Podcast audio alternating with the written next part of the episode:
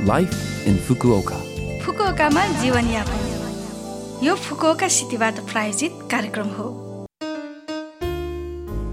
नमस्ते ओहाई गोजाइमास म सरिता यो लाइफ इन फुकुओका कार्यक्रममा फुकुओकामा बस्दै आउनुभएका नेपालीहरूका लागि सुरक्षित भई आरामदायक जीवनयापनका लागि आवश्यक जानकारीहरू नेपालीमा दिने आइरहेकी छु हरेक हप्ताको बिहिबार यो कार्यक्रम म सरिताको साथ सुन्न सक्नुहुन्छ छोटो समयको हाम्रो कार्यक्रम सुन्दै गर्नुहोला फुकुओकामा जीवनयापन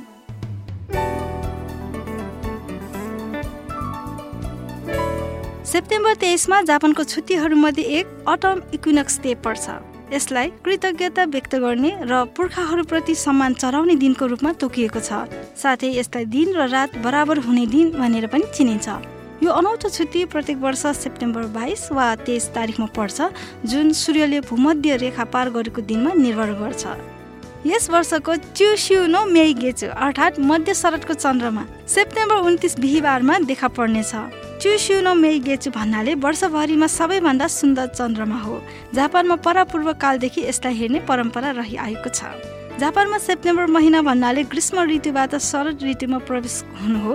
गर्मी हुन कम हुन्छ मौसम रमाइलो बन्दै आउँछ। जापानमा शरद ऋतुलाई प्राय फसलको मौसम र भोक लाग्ने मौसम भनेर पनि चिनिन्छ। भनिन्छ कि गर्मीको कारण हराएको भोक पूर्ण जागेर आउँछ अरे। त्यस्तै बजारमा पनि धेरै स्वादिष्ट मौसमी खानेकुराहरू पाइने भएकोले शरदमा धेरै भोग लाग्छ अरे। तपाईँहरू पनि शरदको मौसमी खानाहरू र मौसमी फुलहरूको भरपुर आनन्द लिनुहोला। फुकुओकामा जीवनयापन।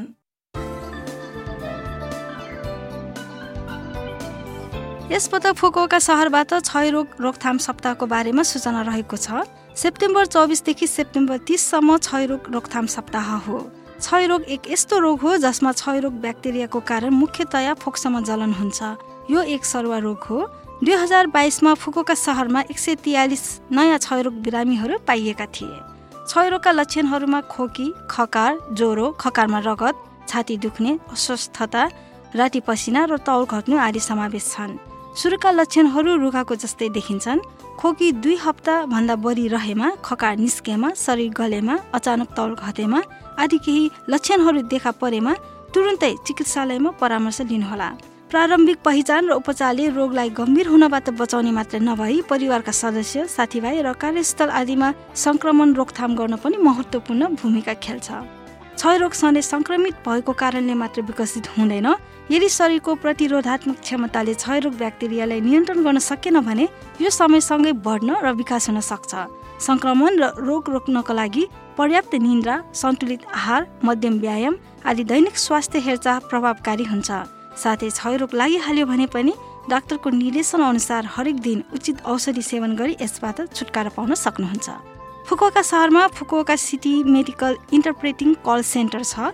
त्यहाँ अस्पताल खोज्नको लागि फोन मार्फत सल्लाह लिन सक्नुहुन्छ।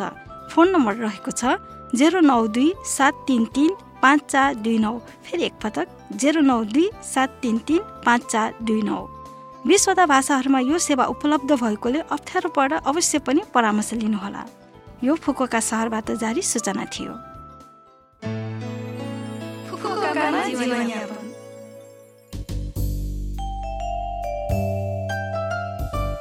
यो हप्ताको लाइफ इन फुकोका कार्यक्रम तपाईँहरूलाई कस्तो लाग्यो? लभ एफएमको होम पेजमा गएर लाइफ इन फुकोका नेपाली भनी खोजी पोडकास्टबाट पनि यो कार्यक्रम तपाईँहरूको मिल्ने समयमा सुन्न सक्नुहुन्छ। त्यस्तै ब्लगबाट पनि यो कार्यक्रमको बारेमा जानकारी पाउन सक्नुहुन्छ मेसेज पनि पठाउन सक्नुहुन्छ। हाम्रो इमेल ठेगाना रहेको छ seven six one eight the rate love FM dot co dot JP आजको लागि बिदा हुन चाहन्छु। तपाईँहरूको दिन शुभ रहोस्। नमस्ते।